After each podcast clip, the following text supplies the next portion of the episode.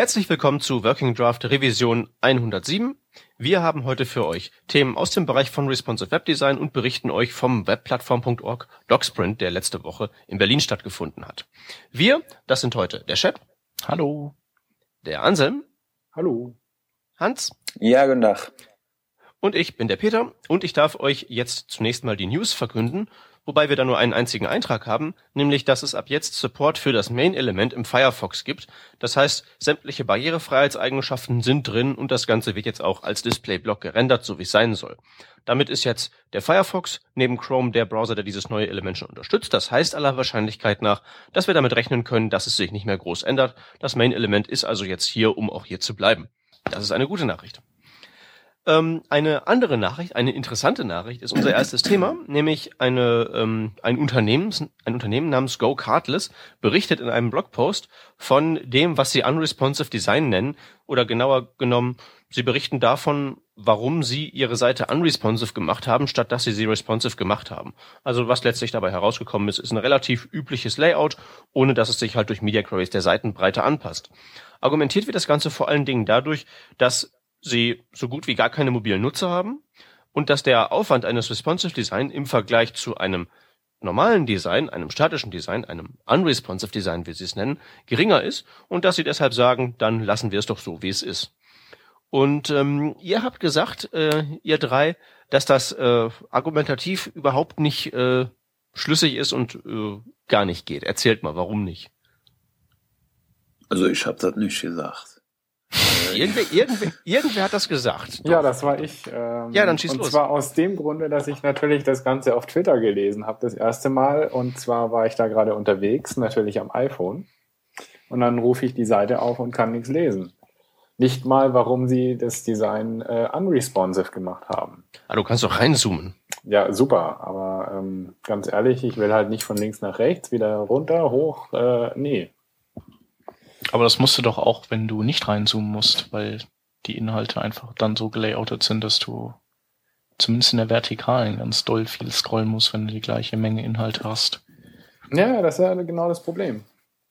Und deswegen bei zählt das Argument, dass man, nee, bei Responsive nicht. Doch, klar. Responsive musst du vertikal scrollen, aber halt genau. nicht horizontal. Und horizontal so, ist ja. halt. Ja, ja, aber du um musst ja trotzdem hin und her scrollen. Nein, aber das Problem ist doch die Zeilenlänge. Also ich muss, um einen Absatz zu lesen, immer wieder vertikal, äh, nee, horizontal scrollen.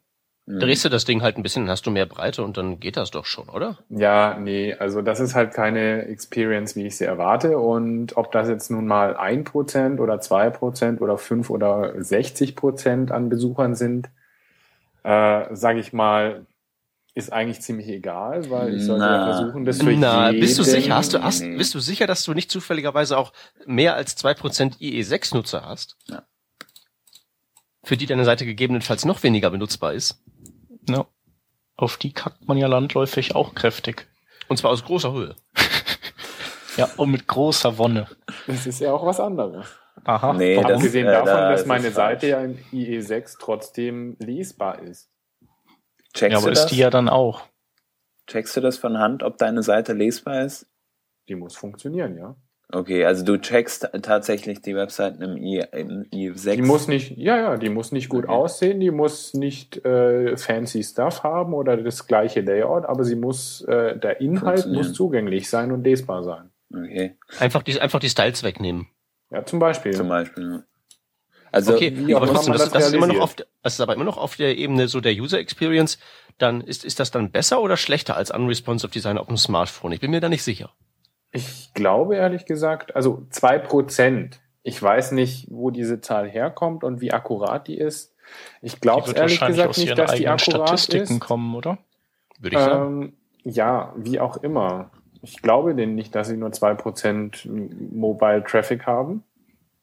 Und von dem her, sage ich mal, ist das irgendwie nicht so das Richtige. Mhm. Aber ich meine, deren Entscheidung. Ich meine, das, das, sagen wir mal so, das Haupt, Hauptargument, was sie anbringen, ist eigentlich, dass es ihm zu viel Arbeit war. Mhm. Das ist ja dann in drei oder vier Absätzen nochmal erläutert. Und somit für mich das Hauptargument. Und naja, ganz ehrlich, klar, aber dann brauche ich auch nur irgendwie für, ich weiß nicht, Chrome optimieren. Weil nee, das ja geht halt Arbeit einfach darum, was die gemacht haben, die haben sich halt einfach angeguckt, welche, welche Klientelgruppen die so haben, wie viel äh, Anteil die eben ausmachen und haben, haben dann eben entschieden, dass sie, äh, dass sie eben Randgruppen nicht bedienen und bei, in deren Szenario fallen da eben die Smartphone-Benutzer mit drunter.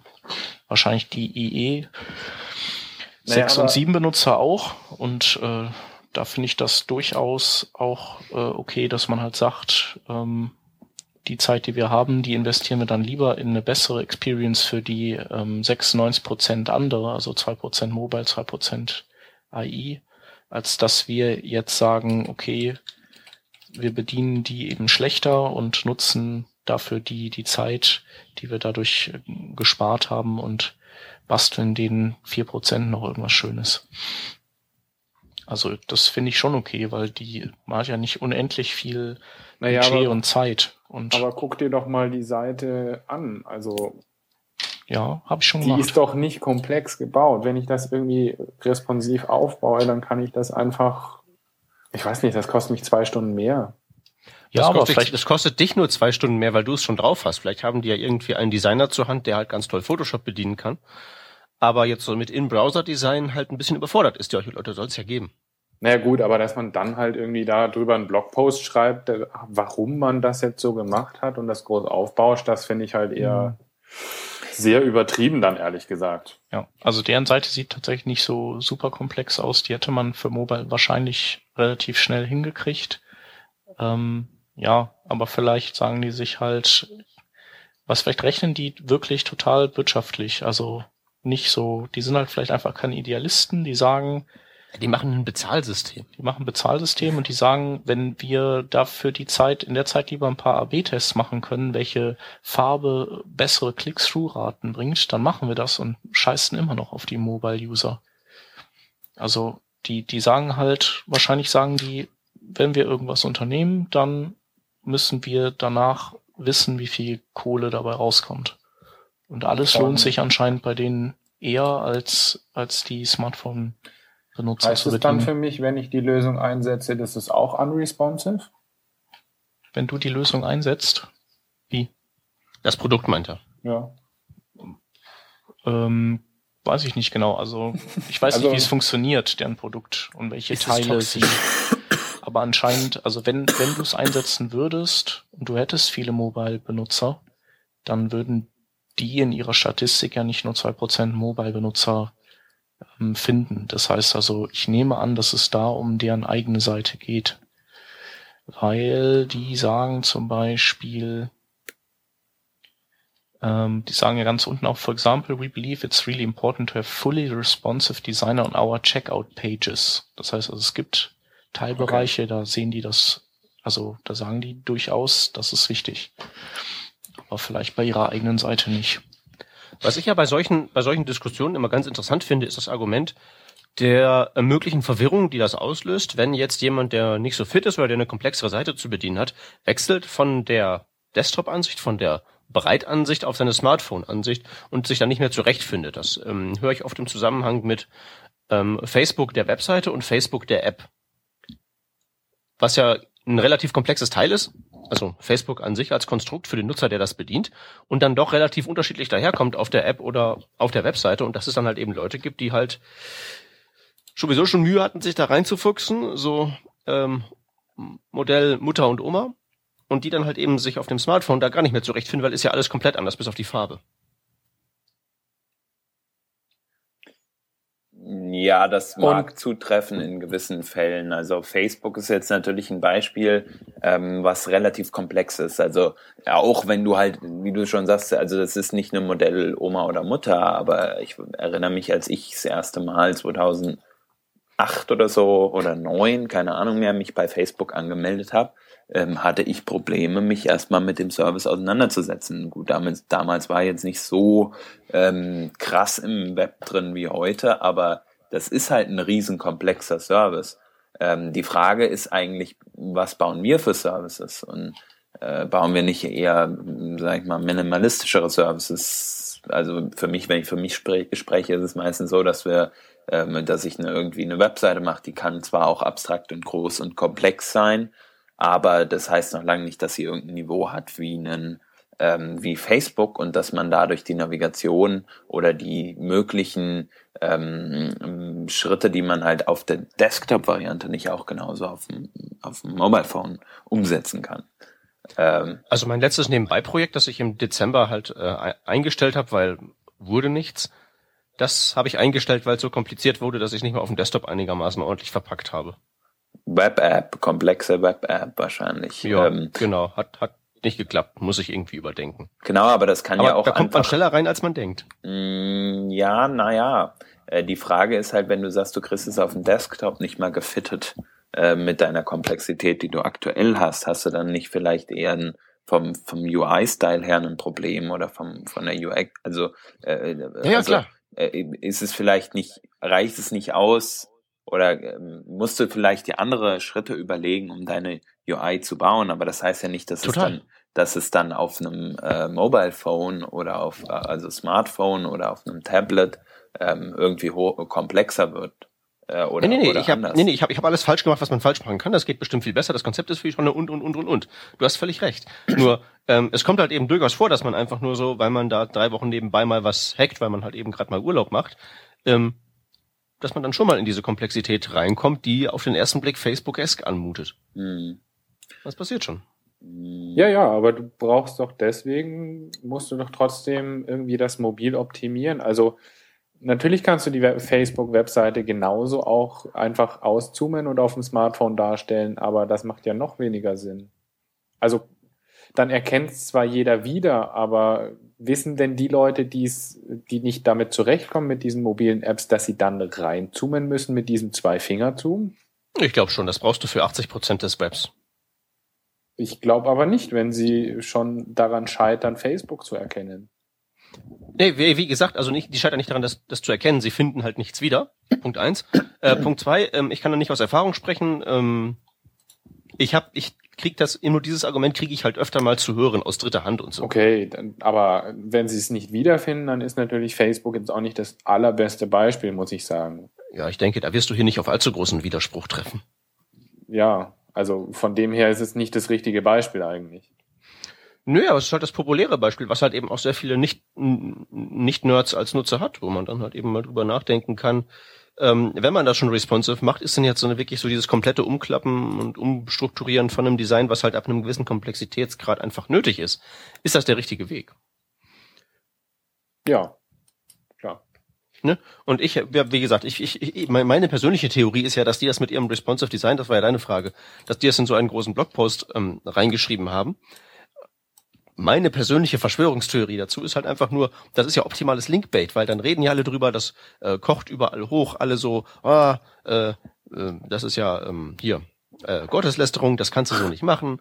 Das kommt in Podcasts rein und noch weiter. Jetzt kennt jeder diesen Service. Ja, das Schlimme ist, es war ja nicht nur, das kannst du so nicht machen, sondern ich habe ja den ursprünglichen Tweet davon gesehen und habe dann mal äh, das Ganze angeschaut, so in der Conversion äh, History. Und da kamen halt irgendwie gleich mal 40, 50 Tweets, die einfach gesagt haben, oh ja, toll, super, danke, ist eigentlich echt richtig so. Mhm. Mhm. Also, ich finde das, ich finde das ja nur interessant. Ich will, ich will das jetzt ja erstmal gar nicht bewerten. Ja, ja. Ähm, nur, ich finde das halt sehr interessant, dass eben außerhalb unserer, unserer äh, Filterblase der CSS3-Nerds offenbar dann halt eben noch diese Parallelwelt existiert, die halt sagt, endlich sagt's mal einer, ähm, und ähm, die halt eben dann auch dieses, diese Facebook-Problematik haben. Finde ich halt interessant. Kriegt man viel zu wenig mit. Ja, aber ist doch eigentlich schlimm, dass dann sowas so viel Aufmerksamkeit wieder kriegt. Aber warum? Die haben doch gute Gründe dafür und ich kann mich denen auch anschließen. Naja, vielleicht haben die gute Gründe, aber indem sie das verbreiten über ja. diesen Blogpost, ja. Äh, sagen ja ganz viele andere, die vielleicht keine Gründe haben, pauschal einfach, ja, wenn die das nicht machen und die darüber schreiben, dass es so toll ist, dass sie es jetzt nicht haben, ja, aber dann, dann brauchen wir das auch nicht machen. Ja, aber die kannst du doch eh vergessen. Die hättest du doch auch so nicht gewonnen für responsive. Hm. Ich meine, momentan das ist es so halt pauschal so. nicht sagen. Nee, momentan ist es schon so, dass, dass, dass diese responsive Sau wird ja ganz schön kräftig durchs Dorf getrieben. Für, bei jedem, bei jedem Furz muss, muss ja direkt das äh, responsive Stichwort fallen. Und es ich gibt halt das, auch andere Dinge. Festmachen, ich kann das daran festmachen, dass mittlerweile zu jeder HTML5-Schulung, die ich mache, das Thema Responsive Design dazu bestellt wird. Ja. Auch wenn der Rest so ist, Webworkers und File-API und Binärdaten rum und her, aber Responsive Design muss drin sein. Naja gut, äh, Begriff hin oder her, für mich ist es halt einfach inclusive. Da braucht man nicht drüber reden. Ja, aber es gibt trotzdem gute Gründe, dass man es eben nicht tut weil Ressourcen sind halt endlich. Also wenn du, weißt du, du hast, du hast einfach ein bestimmtes Zeitbudget. Auch du selbst hast ein bestimmtes Zeitbudget, weil du ja, dein Tag hat halt 14 Stunden maximal und du musst halt priorisieren, wenn du Dinge tust. Und diese Prioritäten, die du setzt, die musst du halt jedes Mal neu evaluieren. Die sind nicht immer gleich bei jedem Projekt. Das hängt halt von einfach von ganz vielen vorher zu klärenden Punkten ab. Was halt, wo, rein steckst du deine Zeit? Und es ist vollkommen legitim, dass welche entscheiden. Bei uns ist halt die Konstellation so, dass wir einfach, dass es keinen Sinn macht. Also auch wenn wir uns jetzt Schläge einfangen, weil wir so unpopulär sind, aber dass wir einfach unsere Stunden in andere Dinge stecken und responsive eben meinetwegen auch nur erstmal zurückstellen.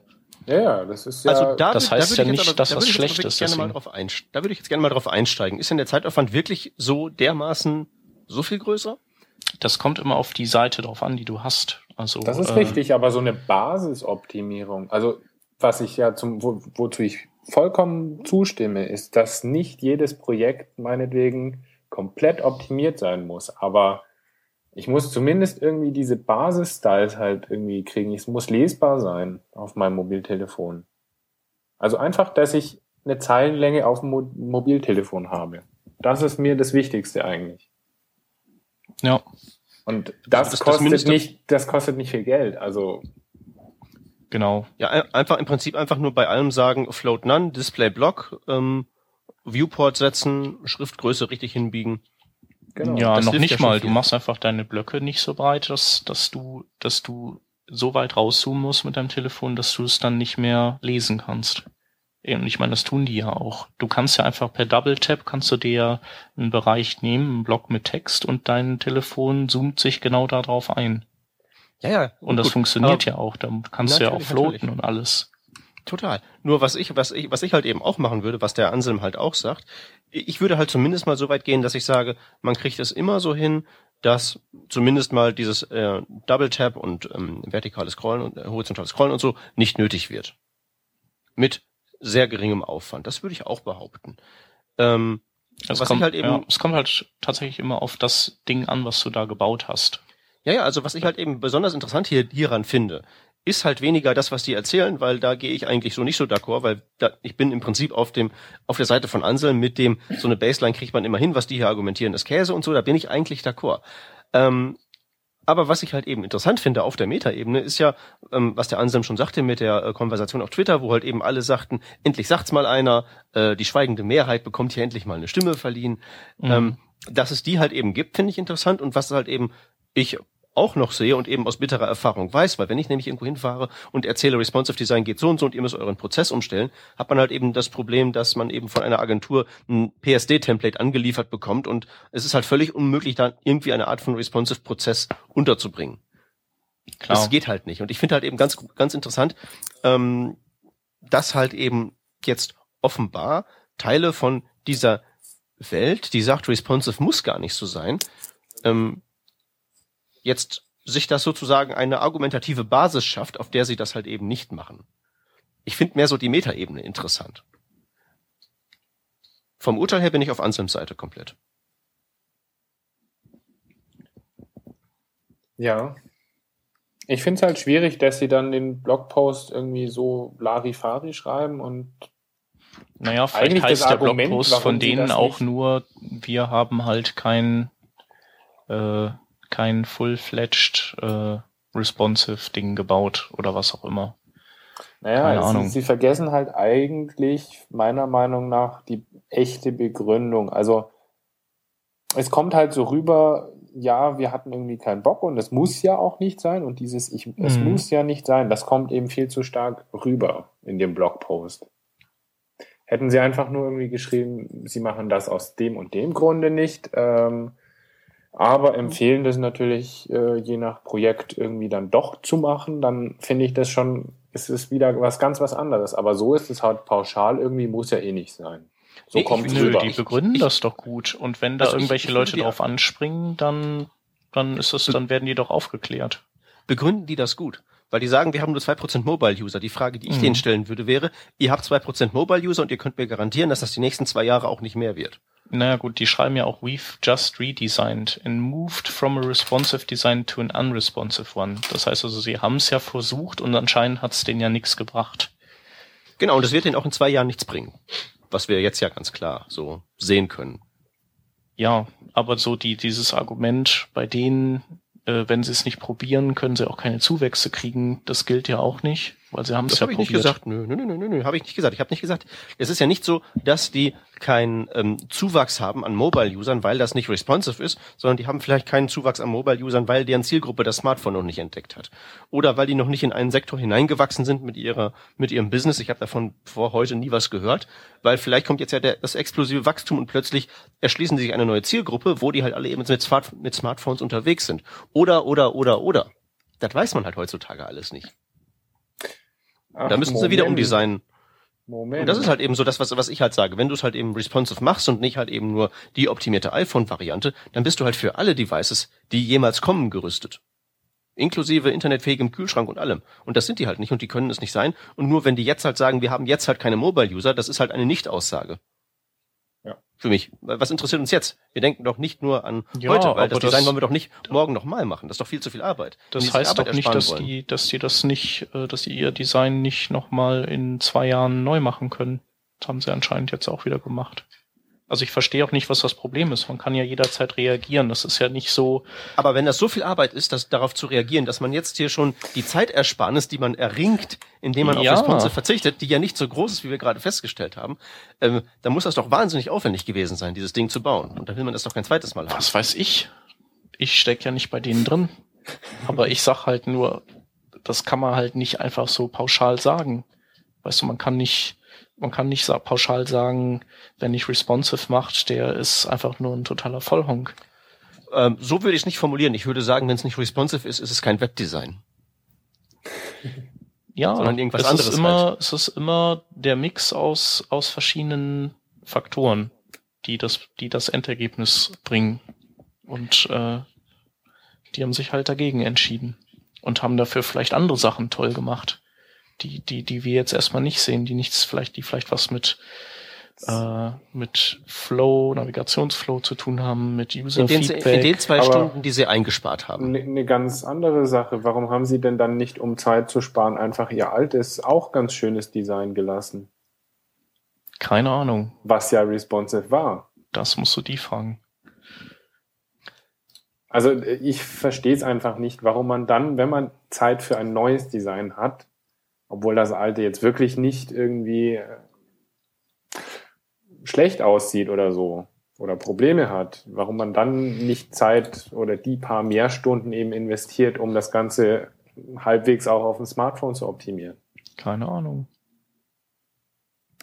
Wie gesagt, meine Verschwörungstheorie ist, damit sie diesen Blogpost schreiben können und in unseren Podcast kommen. Das haben sie ja geschafft. Ja, also Respekt, Leute.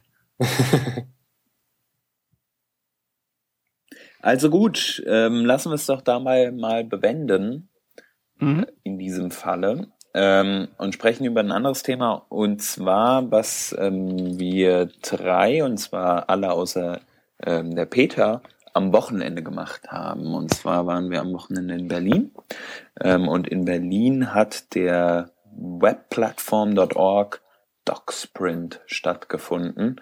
Äh, wir haben darüber ja schon berichtet. Webplattform.org ist von ähm, den vielen großen Technikfirmen, unter anderem Google, Adobe, ähm, W3C und so weiter geführtes, äh, geführte äh, Dokumentationsplattform für das Web, ähm, wo man also versucht, HTML, CSS, ähm, JavaScript, SVG und so weiter und so fort ähm, zu dokumentieren, die Funktionsweise mit Beispielen und so weiter und so fort. Ähm, ähnlich wie das Microsoft Developer Network, MDN. Ähm, ja, so eine Plattform halt aufzubauen. Und äh, dazu werden natürlich viele helfenden Hände gebraucht, die das Ganze auch dokumentieren und entsprechend Beispiele basteln und so weiter und so fort. Äh, deswegen hat Adobe ähm, unter anderem auch der Jay, der ja vor kurzem bei uns war und genau darüber berichtet hat, ähm, äh, diesen Docsprint ausgerichtet, damit wir halt äh, dort Zeit investiert haben, um ein paar Sachen zu dokumentieren. Ähm, ich selbst habe zum Beispiel dokumentiert, wie laut Spezifikation ähm, das Box-Sizing funktioniert, also das Border-Box-Modell, ähm, nee, Box, nur Box-Modell, ähm, habe ich entsprechend äh, analysiert, sag ich mal, oder mir die Spezifikation angeguckt und ein paar Worte drüber geschrieben. Habe noch ein bisschen was über die Floats geschrieben, wie funktionieren eigentlich Floats, also wenn man Float Left, Float Right und so weiter nimmt. Ähm, was passiert eigentlich, wenn man einen Float auf ähm, Inline-Elemente applied, also äh, auf Inline-Elemente praktisch Float Left äh, anlegt. Ähm, was passiert dann mit der Display-Eigenschaft und so weiter und so fort. Genau, mit sowas habe ich mich beschäftigt. Und der Shep ähm, würde auch gerne mal erzählen, mit was er sich beschäftigt hat. Der hat nämlich unter anderem, wenn ich mich richtig erinnere, nicht nur sowas dokumentiert, sondern auch Tutorial geschrieben, richtig? Äh, ja, also ähm, ich habe ich hab in einem Konzeptbereich geschrieben, wie man halt äh, äh, mit alten IEs so umgehen kann, äh, wie man die vielleicht mit Gewalt zu bestimmten Dingen zwingen kann, sofern man das denn möchte und kein graceful degradation oder painful degradation betreiben möchte. Genau, das war so meine Beschäftigung ja, ansonsten haben wir ja erstmal überhaupt gelernt, äh, wie es funktioniert, ne? Von der Handhabung her. Ähm, paar Regeln aufgestellt gekriegt. Da gab es auch entsprechende Guides. Und äh, dann gab es auch so eine Wunschliste an Dingen, die, die halt sozusagen Priorität haben und als erstes gemacht werden sollten. Ähm, vermutlich, weil das halt einfach die Dinge sind, die die Leute am ehesten nachschlagen wollen und deswegen sind die halt da oben gelandet. Und im CSS-Bereich, ähm, ja. Wenn ich kurz, also äh, ich war ja nicht dabei, ähm, erzählt doch mal, wie sich so dieses Ding, wie das so gehandhabt wird, also mhm. dieses, diese ganze Software. Ist das so ein, genau. so ein Wiki wie MDN oder was anderes? Das ist ein Media-Wiki. Ich weiß gar nicht, was MDN für ein Wiki ist, aber es ist auf jeden Fall ein Wiki. Also so mhm. eins, ich glaube hier Wikipedia ist ja auch äh, Media-Wiki, ne? Ja. Genau. Heißt halt, äh, also es hat, hat Vorteile, aber auch Nachteile. Nachteile sind halt manche komischen Dinge, die, die da passieren oder die äh, MediaWiki-Syntax, die, wo, wo, wo natürlich man sich die Frage stellt, warum muss jeder Honk seine eigene ähm, Markup-Sprache erfinden, warum können die nicht Markdown nehmen oder sowas. Ähm, ja, dann, äh, ja, es gibt so, so ein paar Bugs, mit denen man sich rumschlagen muss, ähm, die sicherlich auch daher kommen, dass das Media Wiki wahrscheinlich nie für so eine technische Dokumentation gedacht war. Also sage ich jetzt einfach mal, weiß ich nicht, aber kann ich mir vorstellen. Ähm, ja, ähm, dann war es so, dass bestimmte Dinge schon vorimportiert waren im API-Bereich von, von Microsofts äh, MSDN und von Mozillas MDN. Und ich hatte mich äh, direkt auf in die CS, ins CSS beziehungsweise sonstiges Lager geschlagen und äh, kann weiß, dass diejenigen, die äh, im API-Lager dann sich freiwillig gemeldet hatten, ähm, das war unter anderem der, der Rodney und der Sebastian äh, und der Frederik, dass, dass die äh, zu kämpfen hatten, erstmal mit dem importierten Kram von MSDN zum Beispiel. Also das, oh. ja, das, das Problem ist halt, dass die Struktur bei MSDN eine andere ist als äh, hier im, in der Webplattform. Und äh, letztlich mussten die, hatten ja die Aufgabe, da ein bisschen Trümmerfrauen zu spielen. Also ein bisschen aufzuräumen und, für, und zu ergänzen, um äh, nicht Microsoft-spezifische Infos. Ähm, und die waren nicht so super happy darüber.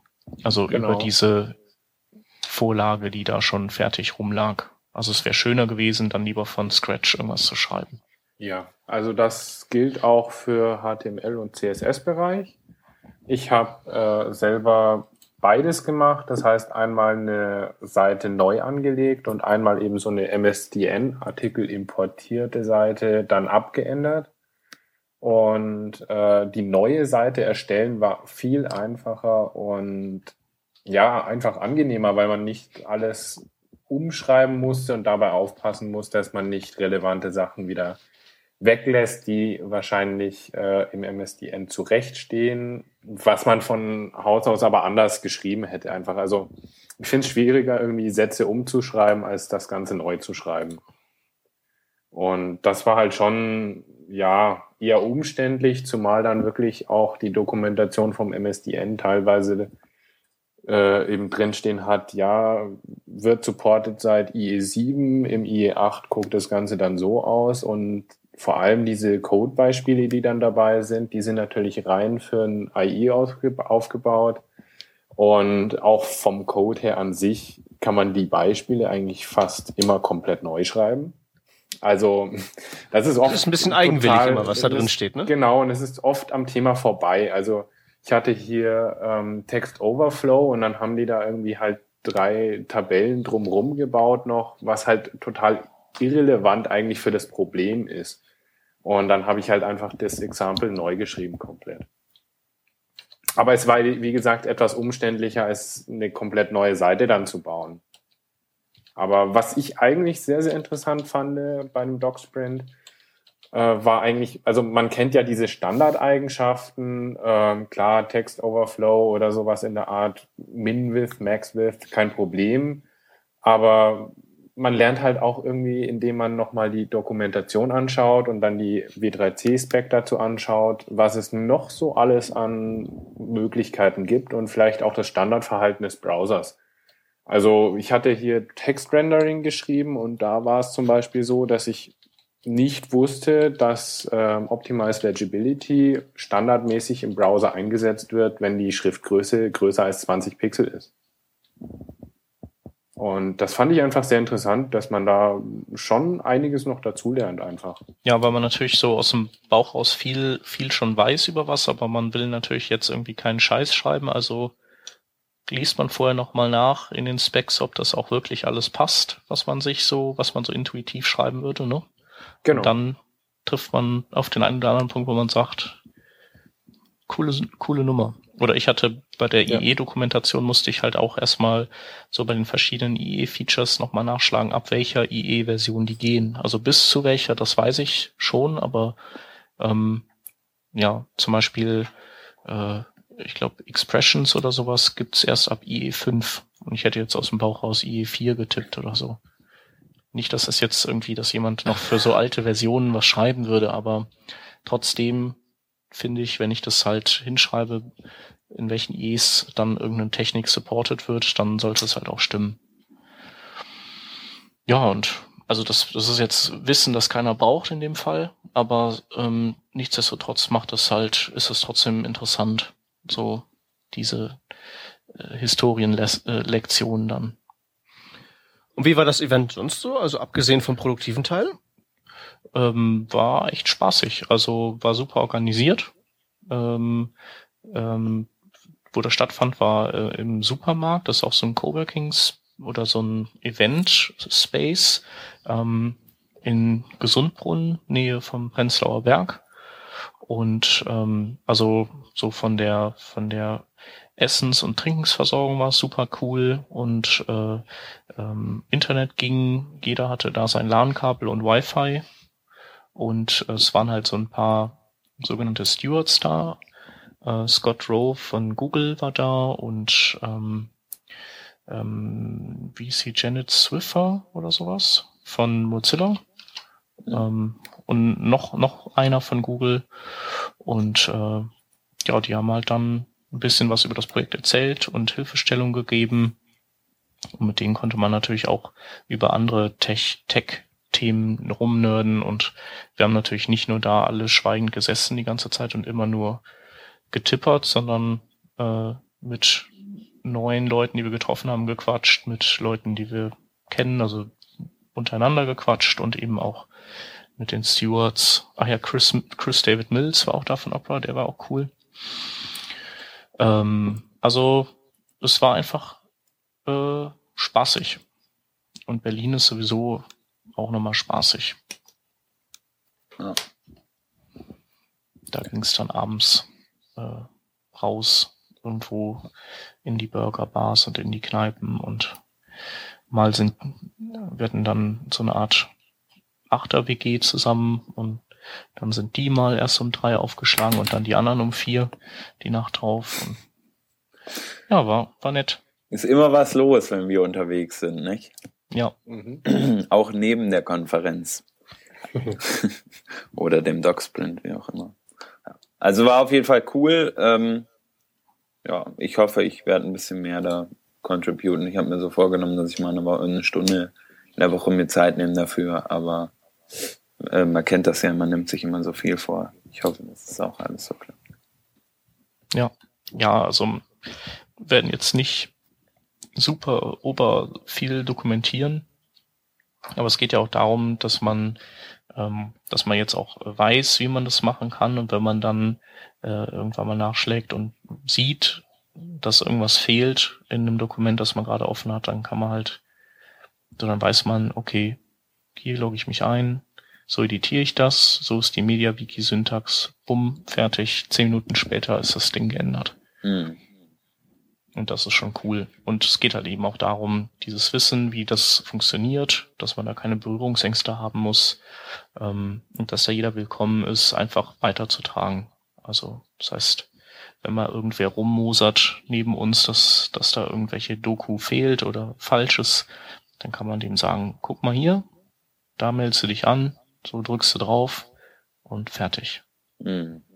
Ja, und die Idee war ja, glaube ich, auch, dass äh, eben diese Doc-Sprints nicht nur einmal stattfinden, sondern eben auch in verschiedenen Städten mal stattfinden. Und das finde ich halt super. Ich meine, da kann man dann einfach mal, ich weiß nicht, alle halbe Jahr sagt man halt einen Tag lang, okay, lass uns mal wieder sowas machen. Ja. Finde ich eigentlich eine gute Idee. Das wäre meine nächste Frage gewesen. Ist denn schon bekannt, wann der nächste hier im Lande oder in der näheren Umgebung steigt? Also in der näheren Umgebung weiß ich nix, aber der nächste, der, der nächste wird stattfinden in San Francisco nach der W3 Conf. Das weiß ich noch. Aber die sind jetzt da noch, die sind gerade am, am Anfang. Also es gab heute einen Blog bei Liste Part, wo der Doug Schepers, ähm, der da sozusagen der Schirmherr über das Ding ist, ähm, auch ein bisschen was drüber schreibt und die Webplattform.orgs sind ja noch Alpha. Und also die, die tasten sich auch gerade mit diesen ersten Events da dran, wie, wie sie das am schlausten eben in die Breite pushen können. Und wir haben dann auch so eine äh, Umfrage ausgefüllt und die waren halt also am Ergebnis, an Ergebnissen natürlich interessiert, dass, dass wir auch irgendwie das schaffen, produktiv zu sein aber noch mehr interessiert waren die einfach an, an unserem Feedback, ähm, was, also ob das halt gut lief und, und wo es halt klemmte und was wir denken, dass die besser machen müssten. Weil das, okay. das ist dann ja auch äh, Voraussetzung dafür, dass, dass mehr Leute da Bock drauf haben. Wenn es irgendwie klemmt oder anstrengend ist oder so, dann, äh, dann ziehen die Leute wieder weiter. Ja, mal sehen. Ähm, vielleicht gibt's ja auch irgendwelche Leute, die, ähm, ich, ich las da jetzt letztens auch drüber, hm, dass bei Self-HTML vielleicht auch nicht so richtig weitergeht. Ähm, vielleicht die, die da äh, verzweifelt sind, vielleicht sollten die sich dann einfach dem Ding mal zuwenden. Die brauchen auch Leute, die die Bugs fixen in dem MediaWiki, die da neue Funktionen reinbauen, ähm, die das weiterentwickeln. Also wer da mehr so auf die Schiene gepolt ist, ähm, der findet da auf jeden Fall auch genug ähm, Schönes zu tun. Ja, ja ähm, war aber auf jeden Fall echt ein, ein netter Trip und mit der Wohnung, die wir uns geteilt haben, war es auch nicht so teuer. Anreise war jetzt das teuerste, war auch nicht teuer. Und vor Ort wirst du halt rundherum versorgt. Ähm, das heißt also, deine Kosten sind jetzt auch nicht so groß. Außer du bleibst nachts bis um vier noch und mhm. dich durch jede Kneipe. Echt, das war teuer, Chef. Ja, es war sehr teuer. Tja. Ja. Ja, habe ich wieder mein Mouet Chandon und Veuve Clicquot getrunken. Das ging natürlich ins Geld. Ja, irgendwas muss man ja trinken. Ne? Also ja. anderthalb Liter habe ich mal gehört, soll man pro Tag schon trinken. Ja. Hier zwei. Zwei sogar, krass. Ja, ja. das, das habe ich auch versucht zu machen. Ja. ja. Klar, sonst gibt's wieder Ärger, ne, dass man nicht genug getrunken hat und so. so. Ja. Schöner, Aus, schöner Ausflug auf jeden Fall. Schöner Ausflug auf jeden ja. Fall. Ja, und dann ähm, nochmal auf jeden Fall Danke an die Organisatoren. Also, weil das war schon ein bisschen Arbeit. Ja. Ja, und war auch echt gut organisiert eben. Ja. Gut. Yeah. Lass uns damit doch zu den Links kommen. Jo. Denn mehr als zwei Themen haben wir heute leider nicht. Mm, aber die waren ganz schön, fand ich. Äh, das erste, der erste Link, den, über den ich sprechen möchte, ähm, ist ein Blogpost von Eddie Osmani, der jetzt auch bei Google ähm, schon länger am Start ist und äh, der ähm, mal geschrieben hat, wie man denn die CSS-Performance mit den Google Developer Tools relativ einfach ähm, analysieren kann und dann auch entsprechend verbessern. Ähm, wir kennen das ja, diese Timeline-Tools von der von der Dev, ähm, von den Dev-Tools für JavaScript, äh, zum Beispiel Scroll Performance für, für die JavaScript-Events und so weiter und so fort. Ähm, da haben, hat, hat er schon öfter oder hat er auf jeden Fall einmal drüber geschrieben und Paul Irish hat auch mal ein Video oder Screencast gemacht oder so. Ähm, und jetzt mal entsprechend das Ganze auf CSS gemünzt, äh, wie man das, äh, wie man die Performance verbessern kann und ähm, ja, entsprechend ein paar Tipps, wie man das Ganze auch angeht, äh, wie man die Paint Time da verringern kann äh, interessant für alle, die mit CSS arbeiten, auch mal sich da ein bisschen näher mit Debugging, Performance und so weiter ähm, zu beschäftigen, weil das wird leider oft vergessen, habe ich das Gefühl. Und wenn man sich manche Seiten anguckt, wie ähm, unschön die scrollen, äh, das ist, ist, äh, ja, ist nicht so schön. Als nächstes haben wir dann ähm, ein Event, was wir ankündigen wollen, auf dem auch wieder der ein oder andere von uns am Start sein wird ähm, und zwar die Front Trends 2013. Ähm, die ist in Warschau. Die findet am 24. bis 26. April statt. Das ist eine Dreitageskonferenz. Ähm, und das Ganze ist relativ interessant, weil da hochklassige Speaker am Start sind. Zum Beispiel ist ähm, dieses Jahr mit dabei Lea Veru, die auch 2010 schon äh, dort ihr Debüt sogar, glaube ich, gefeiert hat. Ähm, dann äh, ist Jake Archibald dabei, der ist auf jeden Fall immer witzig und hat was Interessantes zu erzählen. Ähm, und noch so einige andere, die man, die man kennt. Und ähm, ja, ich würde euch raten, guckt euch mal an, Warschau ist nicht so weit, ähm, gibt es einen Flughafen und so weiter und so fort. Und wer Bock hat, der kann ja mit uns dahin fahren oder auch alleine. Das war es von meiner Seite mit den Links. Weiter geht es mit einem Link vom Anselm. Ja, ähm, und zwar gibt es eine neue Schriftart oder naja, es ist eigentlich keine richtige Schriftart. Nennt sich auf jeden Fall Block und ist gedacht für Mockups und Wireframing.